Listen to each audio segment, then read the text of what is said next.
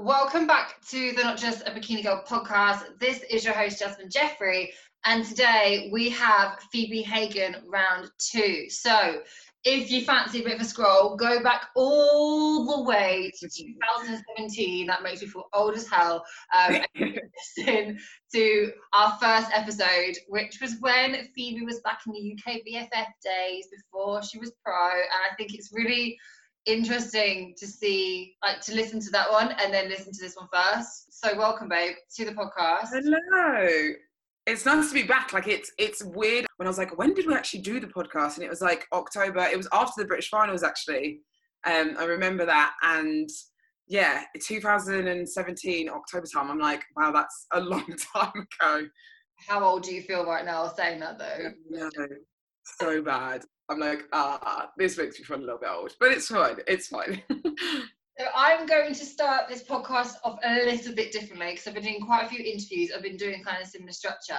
I've already pre-warned Phoebe. She's getting questions thrown at her. She has no idea what they are. Um, yeah, I'm so scared. Phoebe, you've got I think nine or ten questions, quick fire. You have to do them fast as hell, and they're not competing related at all. Okay. This is like this is a bit nerve wracking. I look even more scary with my like little notepad. Yeah, you do. She's just pulled out a notepad, and I'm like, oh my god, I feel like I'm on a game show. Unfortunately, we won't be winning anything today, but um, yeah. okay. First one, simple: tea or coffee? Oh, coffee. Do you have a phobia? Of drowning, which is really like, uh, I don't like water. Like even when I was a kid, I really don't like water. Like going under, hate it. Interesting. The level of Nando sauce. Which one? Nando's. Wait, what's that again? If you're gonna go Nando's, what level of sauce do you have? Oh, level of sauce. I thought you said lime sauce. I was like, what? Um, I really don't like spice, which is so bad. Um, so literally the the least spiciest. Cool. Weirdest thing you've ever eaten? Oh my god, I don't know. Uh, one of those, you know, like those little cockroach things, yeah. like uh, the like the little bugs. I've eaten one of those before in like a foreign country, which is very strange. that long pause and her face just said it all. what did you want to be when you were younger? I actually wanted to be a chef, and I actually went to catering school, uh, level one, two, and three.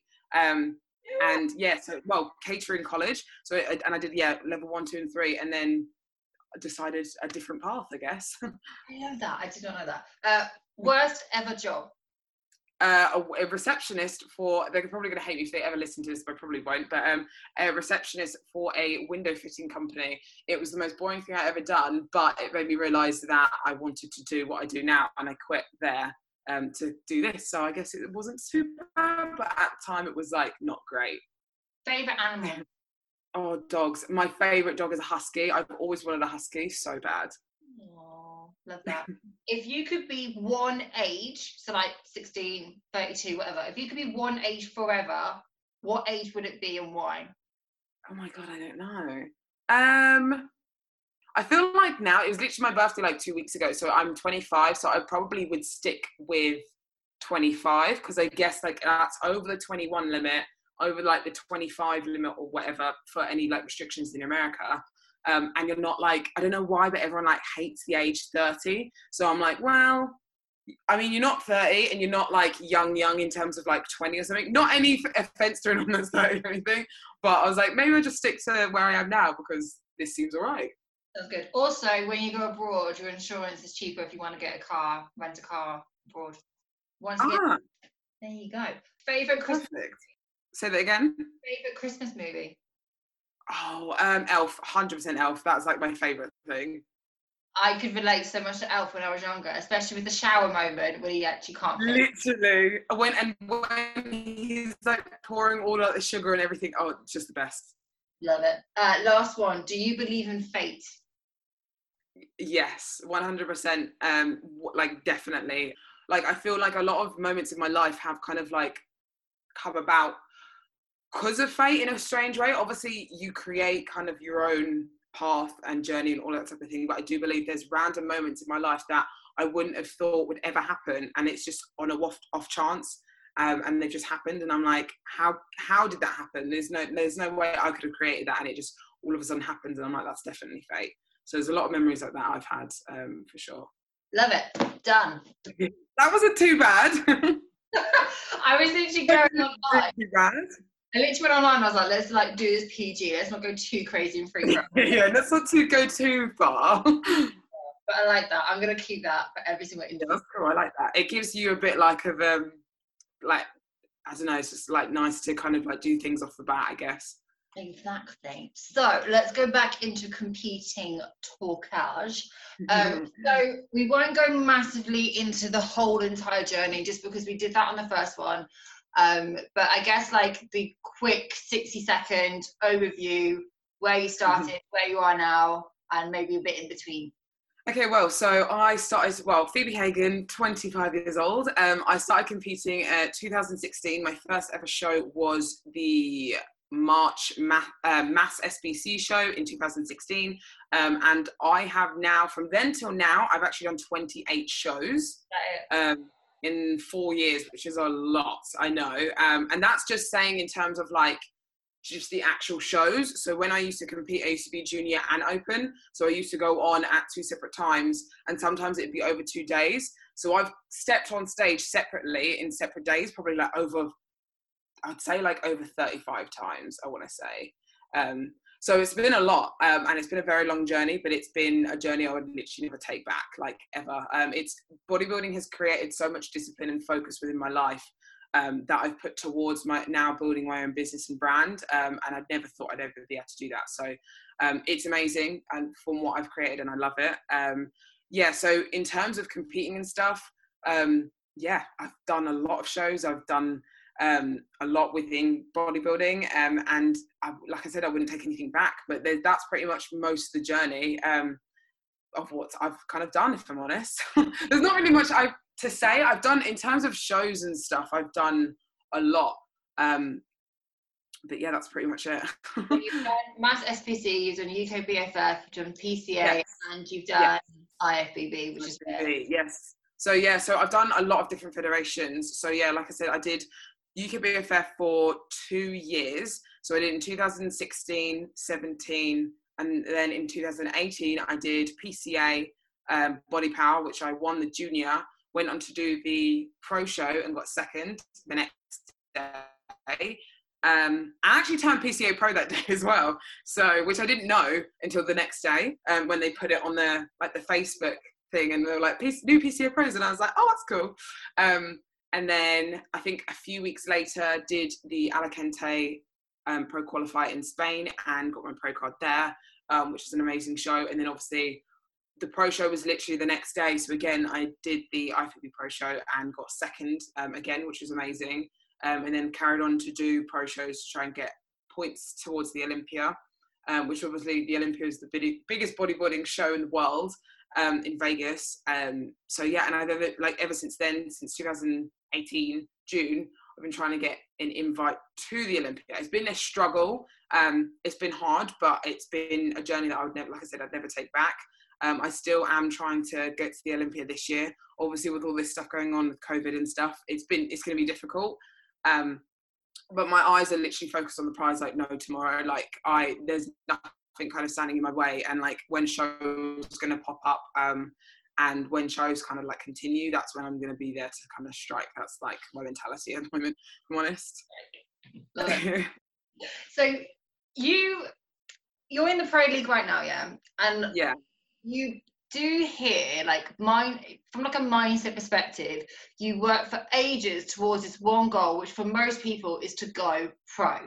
And then yeah. once they've got that goal it's kind of like oh they kind Where of go way of actually I've hit that goal, that's me done, or actually no, this is the next goal I want to go to. Like, did you feel like a kind of a bit of a come down once you got your pro card? Do you know what I mean? Because you've been working for so yeah. long, that was kind of the goal, and now it's like, oh, I've done it now, and then it's like this massive like hole, whether it's for like five seconds or five days or whatever it is. Like, did you feel that when you first went pro?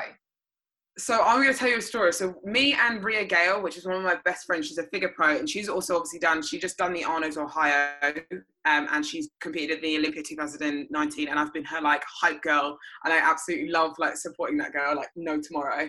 And we both got our pro cards on the same day, and we like she can even vouch for this. We both, I think we, because it was a very long day. Like that day when we got our pro cards was just crazy. Um, and we didn't get back to the apartment in Spain until like I think like 12 at night or like it was almost like one. Um, and we were both I remember both uh, both of us standing in the kitchen and both looking at each other like did we just go pro? Like but it did not feel like what we thought. It, we were like this is like like we were telling each other beforehand like this is going to be life changing when we turn pro. Like we're gonna if we go pro this show like there's to be so many things that happen blah blah blah. And like when it actually happened we were like this is so weird. Like, what what now? Like, there was you think there was this massive like feeling that you think, okay, like I don't know, like you've achieved something like massive, which obviously you have. Um, but we didn't know what we were supposed to feel. So like it was almost like a, a very flatlining feel, like of like, did that just happen? And we didn't know how to take it. And that evening we were literally like, I feel like odd. Like literally it feels like we haven't turned pro. But obviously then I think it just didn't sink in. And I think a few days later, because we were in Spain a few days, and then we were kind of like, okay, we're pro now. Like, oh, oh, what the hell has just happened? And it kind of kicked in, and we were like, okay, now this is where the hard work starts. Like, this is like where we kind of like start on the next part of our journey. Like for us, our journey to pro was like it's in parts. In my in my opinion, it's like okay, you're wanting to go pro. That's part one. You're pro now. This is part two. Getting to the Olympia, getting like building up your brand. Pro is if I'm honest, the pro status is like it is. It's the status. You can create a like a good business and brand with the name that you kind of have because you are quote unquote pro. But don't let that kind of like dictate who you are. If, if that makes sense, because um, I think a lot of people think, oh, she's pro, and that's all she is. Do you know what I mean? But there's a lot more to the person than just being pro. Um, and I always really try and express that quite a lot and I say like, look, I'm not just a pro athlete. I'm way more than that. Um, the pro athlete is obviously only the status, but there's more to me um, than meets the eye, if that makes sense. Yeah. Do you think, looking back, do you think being an amateur is easier than being a pro? Oh, that's hard. I think, I think it's different because I think when you're obviously an amateur, you're only going for that one pro status, right? And that's all you're kind of like focused on. And I do, in terms of competing wise, probably it's difficult because yes and no, because amateurs obviously a lot of people nowadays are going for pro. So there's a lot of levels of um, high level athletes, even at amateur level, that are grinding to get kind of that status. Um, so it is difficult in terms of the competing. And because you are amateur, you get less time. So then you have only that literally tiny time slot to kind of make your impression and be like, look, I'm worth being pro type thing to the judges. Um, whereas pro, you obviously um, get a lot longer on stage, all that type of thing. But then pro, that again, there's a lot of pros trying to get to the Olympia stage. Like it's almost like a level. It's the same level, but a different level. So it's like the same. I'm trying to explain it. It's like the same kind of like uh, method or like um, what's the word? Like the same structure in terms of you having to work hard towards that like um, end goal. So like as a pro, it would be oh the dogs just came in. um, as a pro, it would be like that goal towards the Olympia or something like that. And then before that, if you're an amateur, it's like getting to the pro. Oh my god, he looks so cute. Sorry, only got a That's alright. no, don't lick. But, um, but yeah, I think it's definitely there's different levels of obviously being pro and amateur. I think um, it is definitely hard being both because it's it, but just in different ways. So I, I, knew that was going to be a difficult question, but I'm glad. Yeah, I think imagine it's it kind of for you. It, it's still the same because it is competing, but as you say, like it's just the actual, I guess, the level of it. Yeah, it's difficult because you have like um it's almost like you have a business like well not a lot of people obviously do it as for business purposes but for me it is also like a business purpose. So obviously with the pro status i build my brand for like and just myself up off of that status. So in those aspects then yes it is a little bit more difficult because i have to do a lot more things more professional. Um, i have to think okay this is going to benefit business stuff? Blah blah blah that type of thing. In that perspective it might be a little bit harder for me um, than an amateur would but i think yeah like you said equally it's just as difficult if i'm honest so how does it work for you then um, i guess from an internal mindset perspective as well people say your passion once it becomes they can't i forgot who it was i think it was Steven Bartlett on a podcast that he did and there was some research behind when someone does something because it's passion, they don't get money technically from it in any way. Yeah. Once they do get money from that, something like the dynamic changes slightly. Yeah. Especially when it's compete competing is pretty much your whole life now. It's very yeah. much me. Doesn't matter whether I'm competing or not. I'm very much in the industry, in the sport, doing like bits and do you know what I mean? Like, how do you find yeah. that I hate that word, but like balance without feeling like it's kind of too consuming with your life, if that makes sense. Yeah. Yeah. As much as we all love competing or all love something, I do personally think that you like feel free to disagree with me, but I personally think you, you can sometimes have too much of a good thing. So how do yeah. you as a pro who has a business in this industry, like how do you kind of manage that within your day-to-day life? If that makes yeah. sense. Yeah. So obviously my like it's difficult because like you said my day-to-day like just job in general revolves around competing. So i'm an online coach and a posing coach so that's competing in itself. And then my actual not my actual job but pretty much like where my opportunities come from a lot of the time are from competing and having that exposure when i'm on stage when i do well all that type of thing. Um, and the companies obviously i'm based with as well are also to do with competing. So pretty much my whole life is revolved around competing um, and bodybuilding and kind of fitness, which is difficult to then have that step back and relax from that because that is generally my whole life. So I don't really stop thinking about it um, throughout the day. It's nice because I do have friends that do support um, in terms of like the friends that I have. Um, I have a lot of friends obviously in the industry, so it's helpful as well because they understand what I'm going through. But then also like say example like uh, school friends, college friends, that type of thing. They're proud of what I've achieved. Um, so it's it's nice that they understand that so that helps with the balance. But if I'm honest, sometimes I can't balance it at, like at all. Um, and a lot of the time, because I want to succeed so much within the industry and what I want to kind of do like in the future and stuff, I don't balance it out and I do tend to just only think about competing or um, how I can level up this way or how I can level up that. And I don't care how I can get there. I will do what it takes to kind of do that. And that's the mentality I do have, which it's not revolved around money. It's just in terms of my own self growth. Like I just want to grow for my own self as much as I can with helping more people on, along the way, if that makes sense. Mm-hmm. And sometimes in terms of like socializing and gatherings and stuff like that, I will choose putting like my business forwards over going to gatherings or seeing someone or something like that, which isn't obviously balanced at all. Um, so sometimes you find balance and sometimes you don't. But in my opinion, from what I've kind of like realized is try and try and not let it consume you trying to be balanced if that makes sense because then that makes it even like try not overthink it because i think that's that's even more that's even more stressful than trying to like actually being balanced sometimes. Like if you're like oh i'm not doing enough or i'm not giving enough to this person or these people blah blah blah. This is what i think. If they're trying to stop you from kind of what you want to do because they want you to go for drinks every weekend um, all the time and that's all they care about then for me, if they're not wanting to to kind of succeed in what you kind of want to do, I'm not saying they're not a friend because obviously they still want you to um, to go to your gatherings and socialize and that type of thing, but it doesn't have to be every kind of weekend. That's kind of, I know that's a very different mindset to what a lot of people will see. And I know a lot of people might disagree because they're like, well, you need to kind of gain experience and have life and da da da and all that type of thing. And I do definitely experience that and balance that a lot. Um, but I do, I, for me, I'm just very business based and very like, how can I level this up? And that's always just how I've been.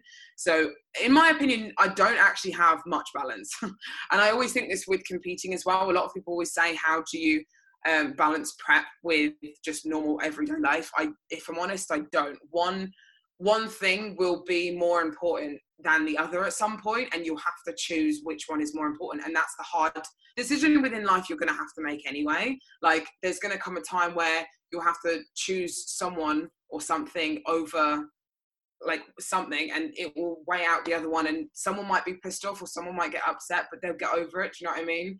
Yeah. um so that's that's kind of my thoughts. I don't know if that's the answer you're looking for or if anyone's looking for. Yeah it's really interesting to hear that outlook because gary vee talks about it you've got if you mm. want to get to where you want to be and create long-term success in your third say when your 30s you want to maybe be able to have that time to do what you want blah blah blah then you have to make sacrifices when you're in your 20s he like Gary Vee talks about that all the time and yeah I go through stages where I I agree with you. I just I don't have that balance. I just think, well, I can either like if you've got ten I'm trying to think of like a kind of analogy. If you've got 10 pens, yeah?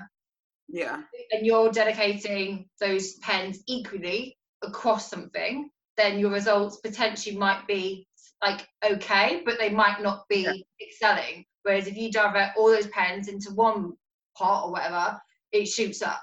But that goes yeah, exactly. you want to focus on family and then flip it to work or whatever it is. I do kind of agree because like do you think if you didn't have that mindset, do you think you'd be where you are now? I know you're gonna ask. I was like, oh, is she gonna ask that question? yeah. I'm like, she's. I'm waiting for that question. Um, if I'm honest, no. Like, if I just kind of so my journey can kind of competed. Well, my journey definitely competed because my at the time, well, not at the time. Um, I started a new job at my local gym, South Coast Gym, where I met my boyfriend um, Max, and he kind of showed me the world of bodybuilding and he pushed me to do a lot of stuff that I wasn't comfortable with. I was very much a creature of habit anyway when I met him in terms of like I would just I'm happy just to say the same. And I'm still am kind of like that now. Um, there's a lot of opportunities that are coming about where I'm like oh should I take it? And he's like do it. Like it's only going to help you in the future. Um, and he he's my guidance. Of kind of like seeing that. So I do give a lot of credit to him in terms of like how he's made helped me grow. Um, but in terms of the mentality um, that I've kind of gained from that. I probably wouldn't be the same. Um, I wouldn't be where I am today if I didn't like have that mentality of like, okay, let's level up now. Let's try and put. If I put all my energy towards this, let's. I can push it toward. I can actually like excel within that. Like last year, I did eight shows in the space of when was it? May, June, July, three months so I did eight shows in three months, which is a lot. Like I wouldn't recommend anyone to kind of like do that if they are not mentally ready to do that. But I really, I wanted my pro win, and I wanted to get to the Olympia. I achieved one of them, and I was so close to achieving the other. Um, but I've never put myself like I've never put my all like that into competing ever like so much in my life and I achieved what I wanted to achieve and I almost obviously achieved the other goal was getting to the Olympia. And I think well if I have that mentality towards everything towards business towards like everything that I want to kind of excel in life then how can I not achieve it? You know what I mean? Mm. um that's the goal that like that's just I've all I love that. Even like talking about it now, I'm literally like, right, let's like fire like loads of stuff up. I'm like, I'm ready to succeed now today. Like that's just the energy I have. I enjoy like not even success, but just enjoy leveling up and like I don't wanna just be like settle and be like happy with what like what I'm doing. I want to be like leveling up every time and I kind of have like a craving for like more, like just having more. It's not like greedy more, but like just benefiting yourself in terms of like just pushing yourself as, as far as you can like within your life that you have um, and have like living the life that you want i guess. So a couple of things there. Isn't it interesting that people there's like that quote that people not quite like a saying that behind every great man is a woman on their side? But isn't it interesting it's the other way around. Around and it's very very similar with myself. When i first started compact and the podcast and even like for me moving from a very stable nine to five job going into like self-employed freelance mm. work that shift would not have come about without joe 100% yeah. Um, i think in that sense sometimes i don't know i guess an example of guys sometimes don't get that credit um no how much they actually do support like people like ourselves and actually yeah. and i guess that that masculine trait, like social trait and dynamic, is actually really, really good for females, mm. female competitors as well. When you've really got to kind of have that grit. And I think that comes more Yeah. naturally than it actually does to us sometimes. Like we can get into Exactly. it, but sometimes we just need a bit of a shove, push. Yeah, the thing is for me, I always like any hard decision. Like, I had a hard decision yesterday to make as well, and like he just like, and I always ask for his opinion. Like I've always done that. Like I've always with everything, I'm always like, "What do you think?" And he gives like he's the person I kind of trust, and I'm like, "Okay, like what do you think?" Like generally because he will just tell me. Like he's been at not every one of my shows. I think last year obviously was the first year that he couldn't obviously travel because I literally went from here, there, and everywhere to like the states, there to Spain, to Canada. So he was like, I can't come everywhere. So I was like, that's fine. Um, but before that, obviously, he was at every single one of my shows um, and supporting me and always being like, okay, let's do this, this, this. Um, obviously, like he's like my second coach um, in a like with everything within life. If I'm honest, like I I, I trust him with a lot of stuff. So, um, but it, again, it rolls round to that for me, the fate thing. Like he lives ten, he lived ten minutes round the road from me for like however many years, but I'd never heard of him. And then I all of a sudden had this thing in my mind that I was like, oh, I want to try and um, be a gym instructor. So I signed up and went to South Coast. And that day, my first day I started working there, he was there. And then we started talking, and that was it. Like for me, it's like just moments like that when you were talking about like fate and stuff. Like that doesn't happen. Like I didn't want that to happen. I didn't ask that to happen. It just happened. And for me, it's like just you know what I mean. Like that little thing that you can't explain happens, happens, and it's like the best thing that happens. So Well, funny thing is, where I live now is 10 minutes. Um, not even, I kid you not, actually, it's not even 10 minutes. Probably I could run to my school in two minutes from my house right now. And Yeah. Joe grew up around this area, had always grown up around this area. I went to school literally down the road from him. We went to the same co-op probably all the time, like those little things. And it took for us to get into a gym environment, again, 10 minutes, like five minutes road, to actually meet and we and we grew up in the same town and it's a very very small town so it- it's very true what you say it's just exactly. You would.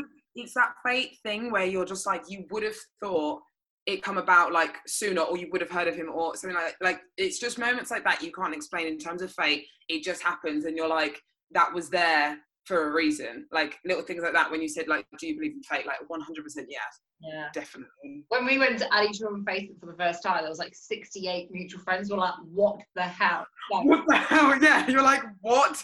How have we not come about? it was ridiculous.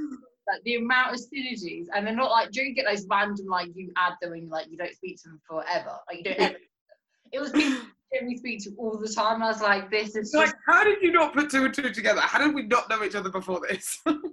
You know what? I kid you not, I couldn't find any decent bloke in Northampton. I start to move away to Manchester. He then just like pops out. I'm like, great. Literally, I'm like, so I generally, because I went to university, so I was going to university actually for business, and I actually quit a year in um, to obviously go on um, self-employed for just online coaching and stuff. And um, he, I went to university just in Brighton, so it was not even that far away from my hometown. And I was like, oh, I'll probably find someone in Brighton, you know, like new kettle of fish. And it was someone in my hometown, like completely new, like straight away. And I'm like, how has this happened? Like, I went to uni thinking I'd find someone there, and I found someone in my hometown. Like, that makes no sense. I feel you. I feel you. It's funny. It's like a funny, oh. funny weird thing with timing. So when you talk about like doing eight to nine shows, the biggest, the one thing that popped into my head as soon as you said that, when you talk about the difficulties of that, I think, shit, you're ghrelin, like I think that's the right one, ghrelin, leptin, whichever one that controls the Yeah. hormone, must have Yeah. been mad shit crazy, especially Yeah. if you're traveling here and there, your time zones, like everything must have felt completely out of whack. And I think that's the big reason why people like they kind they know when it's time, if that makes sense. Like that's how I kind of stopped my last season. I was like, right, these like being able to control these hunger is getting quite difficult now. So like how eh, like a few questions here i guess like how do you manage that personally especially when you are a pro and you're having to compete more times than you probably would like to because you're having to get those points up um and like what's i guess like what sort of advice like would you give to others in that kind of sense? Because i think for me like again this is like my opinion here. I think if you're a first timer dealing with those like kind of it's, you feel like it's kind of like your body like kind of shouting at you in a way. That's how yeah. i describe it to people that kind of not in the industry. And that sometimes takes a while to kind of get used to those feelings um, and that's why i always say to people like if you're going to do be a first timer great. Like just do a couple of shows like very close together. Try and time it so your finals are right around the corner so you're not having to be in that position. Because i know some people who are first timers they've competed in april and they've not managed to get through to september because yeah. they struggle with it's that main thing that they struggle with. Um, yeah and then they bring their press package at that time. Yeah. So what's your opinion on that? And like what sort of advice could you give? So it's difficult because i mean i sometimes don't even take my own advice in terms of like i always advise like okay don't do too many shows because if i'm honest you're not going to bring your best package like you can't maintain a good in my opinion you can't maintain a good package um, doing that amount of shows. Um, and I can't even like take my own advice sometimes in terms of like I, I can even see it like when I go back to my pictures and stuff. I think I start like my physique just wasn't at its best and at its peak like the last few of my shows, and that's when obviously I was kind of like okay like I need to take a break and like let's like revisit this for next year. Um, so like in my advice, obviously not doing a lot of shows, like you said, um, making sure that they're a little bit closer together so you don't have those massive gaps. Um, that's why I kind of did a lot a lot of shows in kind of one like sitting because I was like, right, if I can just keep going um, throughout this time, then I'll just keep going because my mentality is very just like go go go. Um, if I'm honest, so I, I can keep going for a while. And even after August, I stopped in August. I was like, I could probably still keep going. And Adam was like, no. um, so I was like, okay, I'll stop there. Um, but I would say, obviously, in my so the only reason I kind of did that many shows last year, um, and even the, to be fair, each year that I've competed, I've competed four years, I've done a large amount of shows. So 2016, I actually did eight shows. 17, I did five. 18, I did 2018, I did eight again, and then I did eight last year as well. My body, in terms of like genetics and stuff, I don't hold a lot of body fat. I do hold quite a lot of muscle mass. Um, so it's easy for me to keep going um, without kind of gaining a lot of body fat in between. If I'm going to be totally honest, um, it doesn't all come down to genetics. Um, I won't lie. Um, but I do think that's kind of the reason I can keep going because I do hold a lot more muscle mass than some other people. Um, so that's kind of my like little take on it. But also, I find that my mentality is a lot better in terms of like just keeping keep it going um because i'm so focused on that one goal i don't see any anything else which isn't a good thing i won't lie because you want to make sure that your health is obviously number one priority um, when you are competing that's what i found with um because i switched coaches in 2019 and i switched to um, my current coach um, uh, team elite physique adam and um he's very much health based so i've i think every time i've gone to visit him i've done, I've done a blood test and we've made sure that so I think I've done about four blood tests now with him.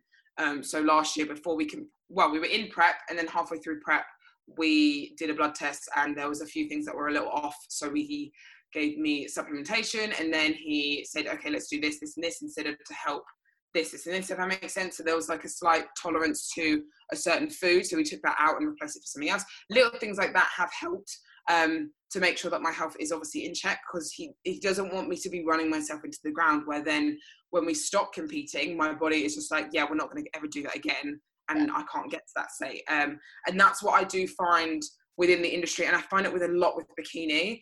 Um, that there are people that will be running themselves into the ground. Um, to be fair it's most of the time most of the time it is first times because they don't want to obviously not be stage lean if that makes sense. So they just keep going and keep going and like try and maintain that leanness.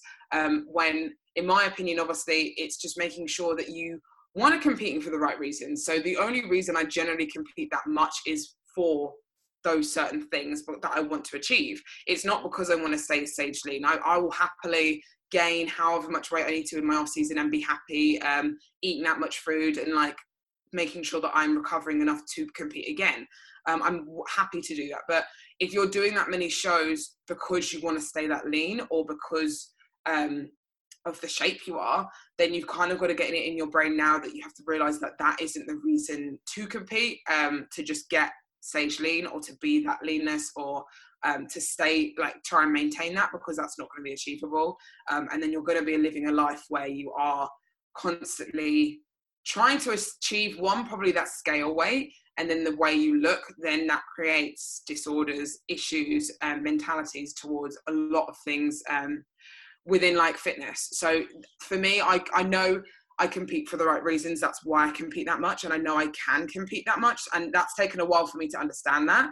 Um, so that's the reason I do compete that many times. Um, but I would say for other people is obviously just making sure that you do are competing for the right reasons.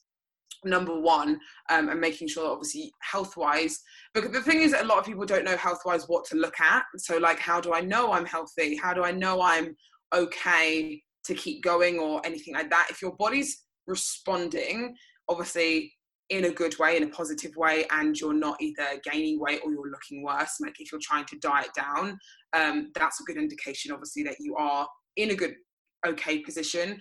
Um, hormonal wise, when it comes to obviously um, females and stuff, like you still have a period, it's very common um, for people to obviously lose their periods when they do get, a low body fat percentage. My periods do become irregular when I am at a certain kind of body fat or body not weight but like sometimes when i am going for a while um, they do become irregular.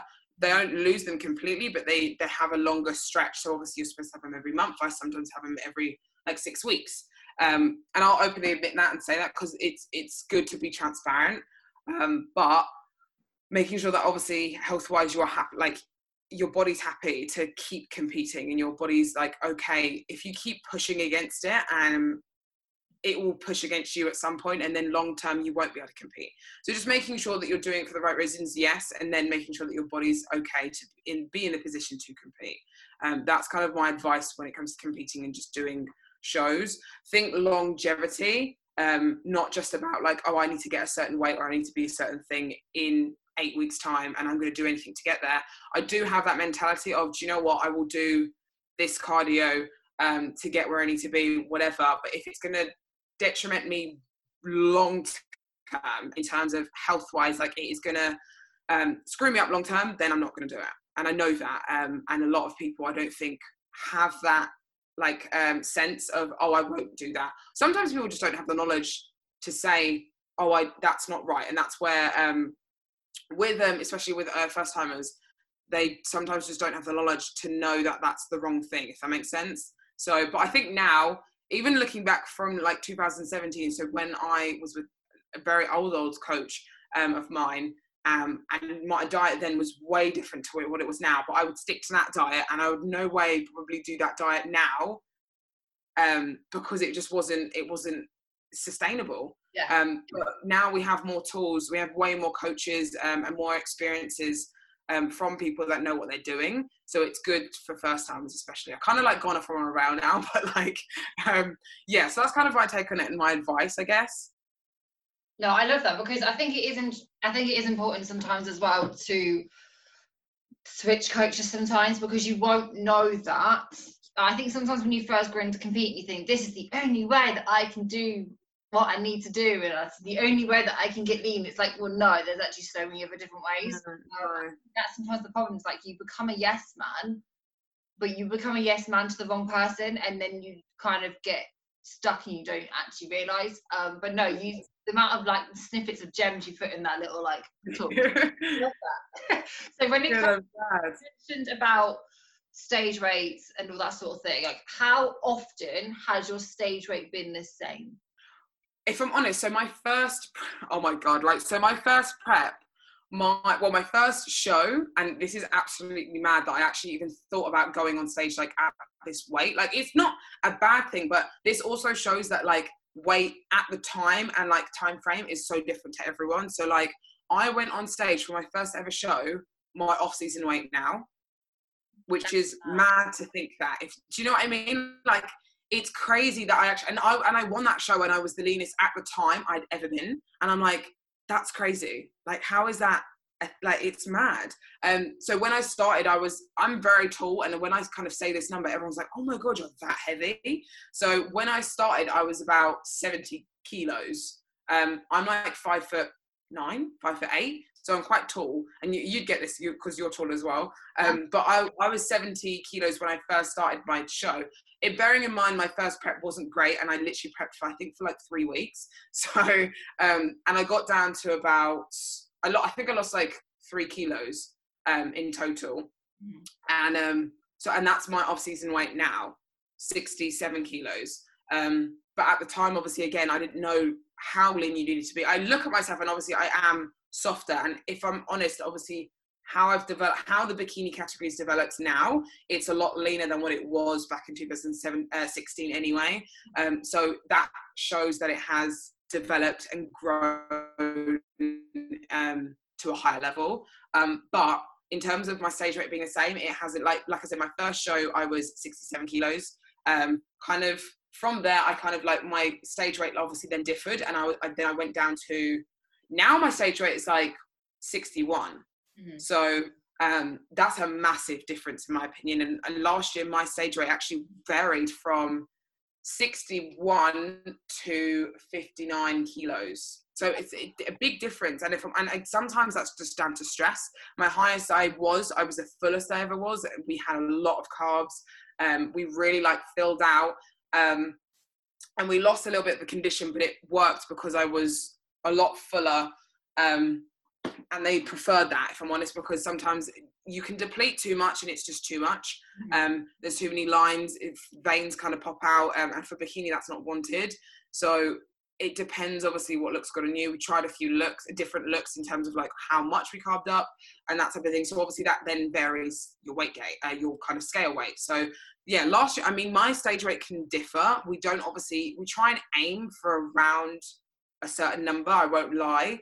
Um, and it's not like we only aim for one number because like that's the pinnacle of like everything. Um, we aim for around obviously where we need to be because we have the facts. We know that okay, well, this is where you are the fullest you are, but you've still got that slight bit condition. But actually, if they want you a little bit more conditioned, there's this weight that you can be um, a little bit more. So let's push it a little bit more. Do you know what I mean? So there's different varies, but then you've got to kind of make sure you identify that you're not becoming then obsessed with that scale weight um, and stage weight. Like I need to be this way, or I will not be good on stage. Do you know what I mean?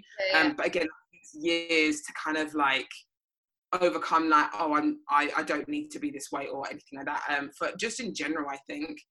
The thing, you've got how many shows worth of experience behind you, so you've got like a decent amount of data and a reference point to kind of go off. Whereas someone like me, even like when I've competed a couple of years now, like I still haven't got like I still have no idea to be really honest with you. Yeah, and that's when it comes down to you don't need to.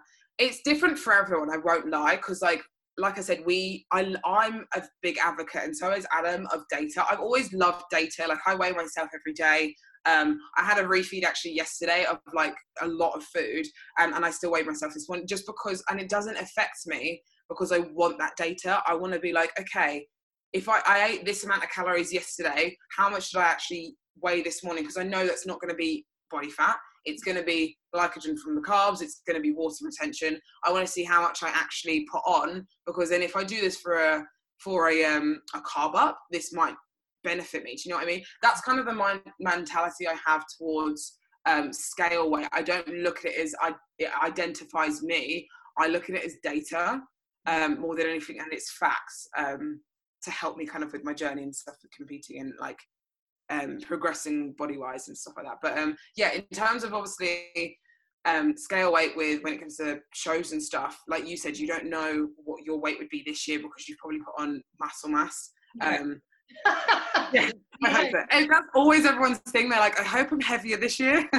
I'm literally like, I hope I'm heavier. So I'm like hot on muscle, but I'm still the same amount in leanness. Do you know what I mean? we are funny, aren't we? We're like, we want to be like this, but like just like that as well. Yeah. Yeah, it's, it's like, oh, I hope I'm heavy because that means I put on muscle. That's a good thing. So, um, but yeah, in terms of scale weight, I posted actually something yesterday. I was like, honestly, the scale weight it only tells you what you weigh. Generally, it doesn't say like it doesn't tell you like whether it's fat or muscle. It's not saying whether you're on your monthly cycle or not. It doesn't tell you whether you're stressed. It doesn't tell you whether all of these mass like different things. It is just an indication of what you actually weigh. That's it. It's not like, um, in my opinion, it's it's like I said, it's data. It's nothing um, that's going to identify you or define you or anything like that. So, I think it's interesting when you pull that. I guess you you pull away that emotional connection. That's pretty much what you're doing serving you it. That um, I very much I'm not emotional. I've never and I I've had it with a lot of people where I've had discussions with people in terms of like that have that attachment to the scales and sometimes for me it's hard to understand it because I'm like I don't get why you are upset because you weigh this much and you want to weigh a certain weight because it's just data look at yourself and look at how you feel and all that type of thing and it's difficult for me to then like sometimes understand um why um, other people kind of like look at the scale weight in that way. But I do get it because obviously there's sometimes on prep where my weight goes up and I do get pissed off and annoyed because it's up and I'm like, but I did all of this right. And then I then take it away and be like, okay, was your sleep that good though? Are you stressing about this, this, this, this, this? Yes, that's probably it. And then uh, you kind of come back down. Do you know what I mean? Um, but yeah, it's it's the scale weight is always a very taboo, difficult subject to kind of pinpoint because everyone has their own kind of take on it. I think as well, and I've kind of noticed this within myself. Um, I think because I'm coming, I've been doing a bit of like a mini cut with my coach, and I was like really struggling to kind of figure. I was saying to him, I want to get to roughly this weight. And I was like, why am I saying this weight to him? Like yeah. there must be a reason, but when I actually thought about it, I thought I'm not chasing the weight. I'm actually chasing the feeling like that. Yeah. that moment. I think that's when you've got to flip it sometimes um, mm-hmm. I guess acknowledging the fact that you're not, you, you are kind of chasing the weight in a way, but what you're at, when you really get it down to the nitty gritty, what you are chasing is how you are feeling in that yeah. within yourself. And that's why I always say yeah. people, look in the mirror before you weigh yourself, all those little things. Because I, I've been a devil myself like a few years ago. I just weighed myself. Yeah that's the thing. So a massive thing for me that what I always do, I always do my check-in photos before I do my weight. So I'll do all my photos, screenshot them all, and be like, "Yeah, I'm really happy with that. Like this all looks great." Blah blah blah. Pick out all the positives, pick out what I need to work on, whatever. Then I weigh myself because what I do is if you weigh yourself, this is what I kind of realized. If you weigh yourself, obviously before you take your check-ins, if it's not what you want to see, you're going to take that into your check-in, yeah. and then you'll be like, "Well, this looks bad. This looks bad." If it's not a positive one, um, and it obviously will be on the flip side as well. If it's a good one, then you'll be like, oh yeah, I feel really good. It looks really great. Um, but if it is not what you want to be weighing, um, and you are like, oh, I haven't lost weight, um, you take that into account and then you don't look at yourself in a positive manner. Whereas if you flip it around and look at yourself before and be like, oh, actually, no, I feel good, I feel great, blah, blah. And then you look at the weight and maybe it hasn't changed um, as much. And you're like, well, either way, I still feel great. Do you know what I mean?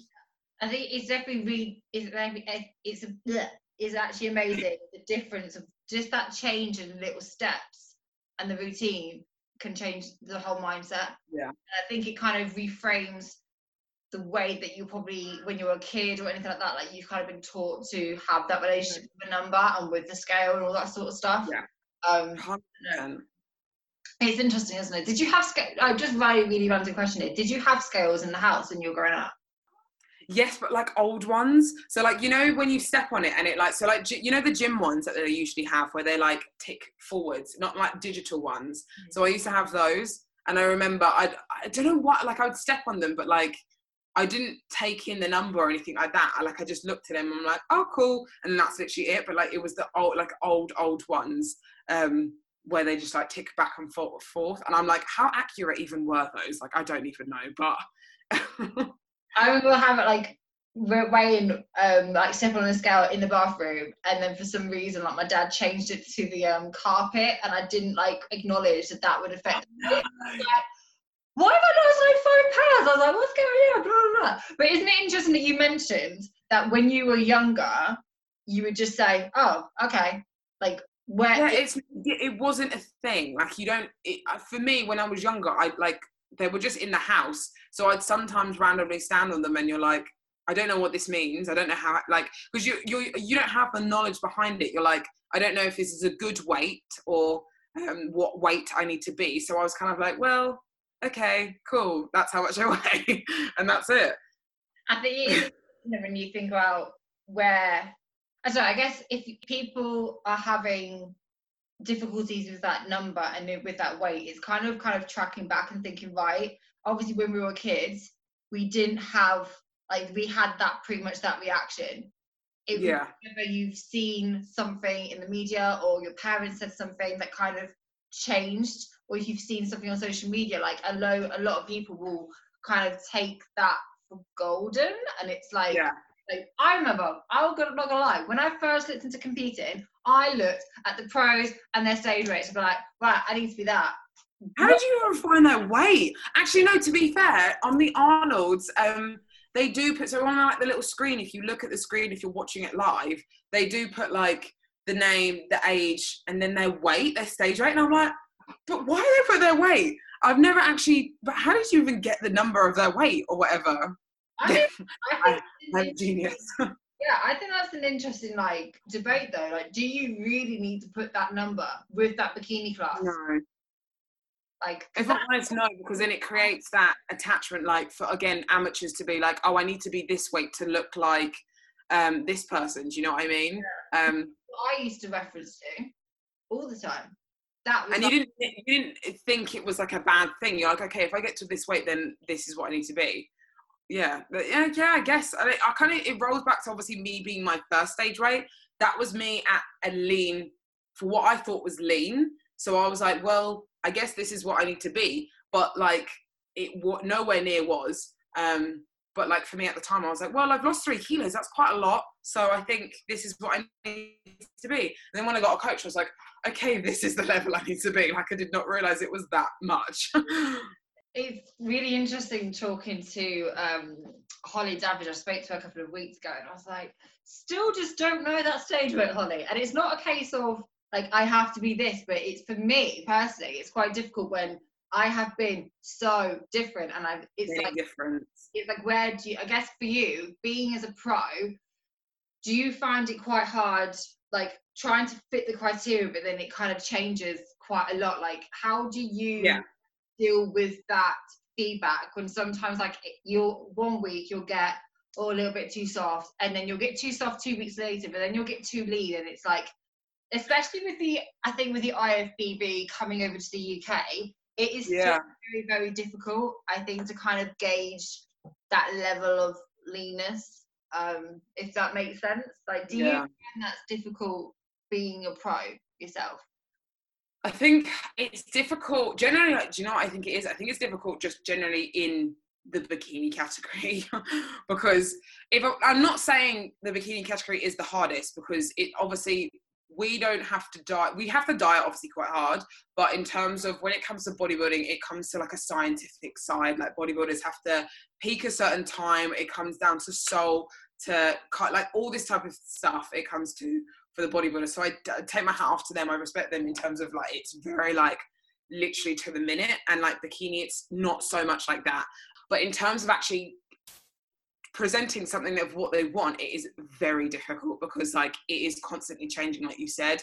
They want you to be lean. What i've kind of like realized of what they want they want they don't know what they want if i'm honest. Like the judges generally they don't. Like in terms of like in well with bikini from what i'm experienced in they when you come on stage it is a case of who looks the best out of that lineup like they are looking for like certain things. So they're obviously looking for condition they're looking for full muscles they're looking for good presentation with posing makeup hair everything. So i mean that's the overall round look. But there's not a specific picture where it's like okay we if we have we have a girl that looks like this the closest that's who's the winner. It's not that. Because i could look like Issa in um, um on my show day and I might not win because like it just wouldn't look right on me. Do you know what I mean? You have to look what you have to present what looks good on you, um, and try not chase obviously what um the judges say too much because obviously they're there for opinion and feedback. That's how I look at it. It's not the pinnacle of like, okay, this judge said I have to be leaner and I will get my pro card. So I will be leaner and I will get my pro card. It is sometimes the case, but it is not always the case because judges change, the lineup changes, you change, your body changes. Like you're not going to be able to pinpoint an exact look on the show day every time sometimes. Um, and obviously, like you said, if you go to one show one week um, and they say, okay, we want you, um, or you ask for feedback and they say, okay, you need to do this, they might not be there the next show. And that's what I found a lot of the time. And this is what I took in with um, my year of 2019. Like a lot of the time for 2018, I was like, okay, we were kind of like chasing the feedback a lot of the time. And obviously, as pros, you kind of can guess sometimes who's going to be at the shows judging wise but as amateurs you have no clue so like um it's difficult to kind of be like um okay i know so and so likes me this so i'm going to come in looking like this but he's not going to be there or she he or she's not going to be there so what's the point Do you know what i mean um it's uh, done over personal preference so you have to give over what looks good on you so in terms of if you look good and that's why you need a good coach because you need someone that knows the category well um, and what looks good on your body and knows your body and all that type of thing. Um, but it's difficult because there was so many times last year where I was literally like, you didn't want shoulders on me last year. This is a massive thing. If like, um, I've always held quite a lot of muscle. That's always been kind of like a, like a, it's difficult because it's always been a, a, win and like a loss because like they say, okay, too, you have too much muscle. And now this year they want more muscle. So obviously 2018 I had too much. 19 I dumbed it down a little bit and now they want me with more muscle. So I'm like, what do you want from me? So now I'm kind of like, okay, I look good with muscle, but not too much. So last year we I think we scaled it back a bit too much. And like we said about shows, I did so many shows and then I started becoming a little bit flat, not as full. Um, and even with having more carbs and stuff, it just wasn't filling me out because my body was just depleted. So I needed that kind of off season to actually like fill out completely and then diet back down. So that's when we stopped. But in terms of I would it's just a case of trying to find what looks good on you, taking the judges' opinions into account and being like, okay, they said to come in a little bit leaner, I will come in a little bit leaner. Um, if they say like, okay, you need to grow your upper body, try and do another show the next day and uh, not the next day kind of like following weeks weeks or whatever focus on shoulders like obviously you're not going to grow your shoulders in that time but you can try and make them a bit fuller so maybe have more carbs like manipulate the feedback that they have to try and fit what you can in. Mm-hmm. Um, if they say something, if it is along the lines of like you need to grow muscle, and you look at the lineup and be like, okay, what is it that I don't have that what the winner had, and kind of, it's not a case of comparing yourself and being like and saying you need to be like the winner but saying okay why didn't i win taking again like taking that emotional connection and being like oh why didn't i win take that away and be like okay like kind of criticize yourself and be like, okay, right, what did they want me to have? They wanted me to have bigger shoulders. Okay, I don't have that bigger shoulders. My I don't have a big caps or anything like that. So I do need to grow. Let's have an off season. Like little things like that, you do need to take into account if it is um, going to help you in the long term. Just think of it as a long term thing. Sometimes it's if you're winning every show um, and you're just missing out on that overall. Um, and stuff like that, I do advise just keep going sometimes. Um, and then if it is a case of okay, you need to grow or it just isn't your time, just come back next year and do the exact same again. Have that same mentality of like, right, we're going to bring a better package of what looks best on me and we're going to get feedback. That's the only way you're going to improve is getting feedback and kind of like improving from that. But don't let it be the be all and end all because then that will, I feel, destroy you because you'll just be chasing um, what that one specific judge said to you if that makes sense. But I do understand it is very frustrating.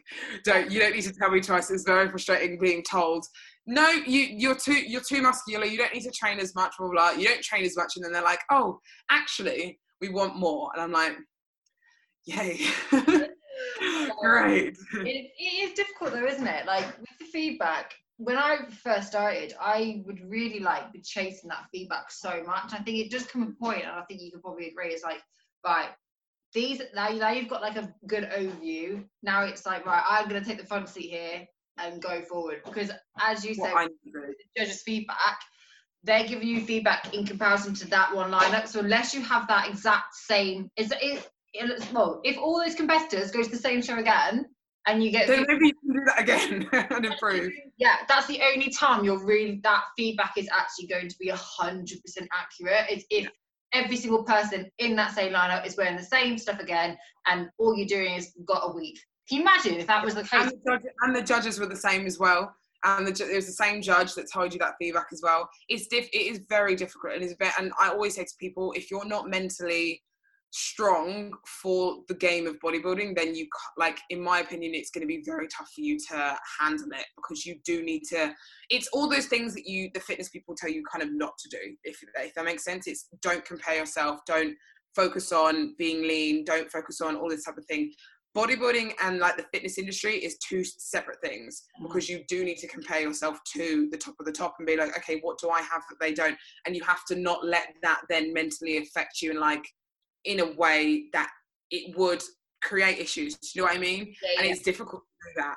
Um, I will, I will lie, and it does come down to just mentality overall, um, and just taking that kind of emotional attachment away and being like, this is generally just just feedback, um, and it's just focusing on like just improving, but not in a way that is going to make you feel like um, it's the be all and end all, if that makes sense. Um, it's very, very, very tough game, but it's good. It's it's made me grow like um, insane amounts, um, just mentally, um, looking at myself, and I can kind of critique myself in a way where I don't feel like not worthy of where I'm at or anything like that. Obviously, you get those days. Like I'm not saying like I'm a robot and I'm literally like I do not feel feelings at all, but obviously I get those days, but I don't let that ha- like come around for long. Um, I said this on my Instagram the other day. I was like, I let myself feel those feelings. Like if I'm feeling shit um, about my body or where I'm at, I will feel them and be like, okay, why do I feel like this though? Like let's go back to like see why I'm actually feeling like this, and then figure out how I could not feel like this anymore. So like that's how I kind of look at it. If I'm honest. I find it really interesting to listen to like your mindset on all this. so many, it's weird. It's nice because so many people say that they're like, I love listening to like the way you think because it's just it's very different. I think the kind of the stuff I've been through, like at the age, it's not sounding like dramatic or anything. The stuff I've kind of been through, I ha- haven't had an easy kind of like upbringing, and like there's uh, been a lot of stuff in my life where I've had to drown out a lot of emotion or just carry on anyway. So for me, bodybuilding, it it's it, the past stuff that I've had going on has also taught me a lot of stuff in bodybuilding, and then bodybuilding's taught me a lot of stuff um, along those lines as well. So, but yeah, it's it's definitely a mentality that is hard to have. Um, but I wouldn't change it for the world. yeah, exactly, exactly. One last thing I want to say as well with um, feedback, and I say this to people sometimes is, if you like, can you imagine if you win every single show and you never get feedback? How do you like? How like? You, where do you go if you've got no feedback? How do you improve? It'd be like, okay, like I think there's there's pros and cons to winning and not winning, but that is probably a big one that people kind of underestimate. also, yeah, but then also it comes down to then you need to try and not so it's then a case of okay you have to take the reins. You have to say what you want next. It's not anyone else's kind of opinions. If you were told if you were the winner and you were told okay you don't need to change anything or, or well if you were told nothing should i say you just won and you were told nothing or you didn't win you weren't told anything you have to then put the steps forwards to be better for yourself if that makes sense. And that's something that you have to do for yourself and grow yourself because um, you can't always depend on other people's kind of like feedback if that makes sense and depend on what steps you take forwards next by someone else's kind of mark if that makes sense. So you have to kind of like do it for yourself. So that's why i always say take in feedback for 100% but then also take the reins yourself and be like obviously not to the to extent if they're like i love muscle and bikini um, but I'm going to make bikini look like figure. Like, don't take it like that far, because then that's just not going to get you anywhere. That's just your opinion. That's kind of like just your that it's just not going to get you anywhere. But in terms of like, okay, I like the way I look with more muscle, um, and they've told you, okay, we like you with muscle, but just a little less. Do you know what? You can kind of compromise. It's your your kind of feedback against theirs as well. Yeah, definitely. Definitely. So I think we've pretty much covered everything on my little list. We've been going for a while and I could literally, I'm like, I could keep going. Like, I love podcasts because I just roll off like the people's energy, honestly. You ever thought about doing your own? I, I did think about doing my own. Like I, I found I was going to do one. Um, but I just, not saying I don't have the time because I probably do have the time, but um, I just, I like being part of other people's like podcasts and stuff. Um, and I do like what I have in terms of my YouTube and stuff, like for what I do, and then my own Instagram. I just don't want to put. because we were talking obviously like we were talking about like doing too much and putting all like your like giving your energy out too much. Um, for me, I think what I have right now, I'm happy with, and I like. If I was to do like more things like this, I just would be pushing myself too far, especially when it comes to competing and stuff. Because there's a, a, lot more things I would still want to do with competing. I definitely want to do something like this in the future, though, um, when things kind of quieten down for sure. Yeah. Um, for now, I like you like being a, a, guest. It's so much fun being a guest. you get the best bit. You don't have to edit. You don't have to worry about the feed. Well, I do YouTube, so I do edit. So I guess that that is. I, I love YouTube edits, but honestly, like they are like the bane of my life. And everyone's like, "Can you do another YouTube?" And I'm like, the editing is just so much. it isn't. You mentioned about like um like you finding like YouTube and stuff because the thought of me having my own YouTube oh no, I just can't. I can't imagine doing it at all. I'm, I'm a very visual person. I love like watching something. Um, that's how I learn, and that's how I like. I love podcasts so much, but I I always like will go back to YouTube versus a podcast, which I don't know why that is. Yeah. Um, that's just me, I guess. That's interesting. I don't know what it is. I, just, I do I love watching YouTube, but I, for some reason, I just can't imagine. I'm just, yeah, I just can't imagine. Can you imagine me right now? This is what I look like. but that's the thing. Honestly, I watch some of the pros that I'm not saying obviously they they don't have their days, but their their YouTubes are very like they're very presented well. And I literally my YouTube is I pick up the camera looking like I am like I literally have bun bun up, eyebrows not done. There's like bits of hair poking out, and people are like it's hilarious how you look on your YouTubes, and I'm just like, I just I just can't be bothered to show. I can't be bothered to put on a show. really relatable though, because holla yeah. the Mechanical Hair Club. But anyway, Hoover has started downstairs, so someone didn't get the memo that I was doing a podcast. But we will end it there. Um, but thank you so much for coming back on. It's been lovely yeah. Um, do let us know if you did enjoy the podcast. And also, just a bit of a shout out if you do want to leave a review, like I love reading them, so please leave reviews if you do like them. um, and I will put Phoebe's details um, in the summary description wherever. I always forget it, but it will be somewhere that you can find it. Um, but thank you so much, Ray, for coming on. And I did not know you were a current a chef in your past lifetime. So yeah, I wanted to be a literally. I wanted to be a Michelin star chef, like Gordon Ramsay. But then I realized obviously the pay is not as good and the hours are ridiculous and you have to um, work on Christmas and all that type of stuff. And I'm not down for that. So change of career it was. I think it was a good move. I think it was a good move. thank you, babe. And we'll see you guys in the next episode.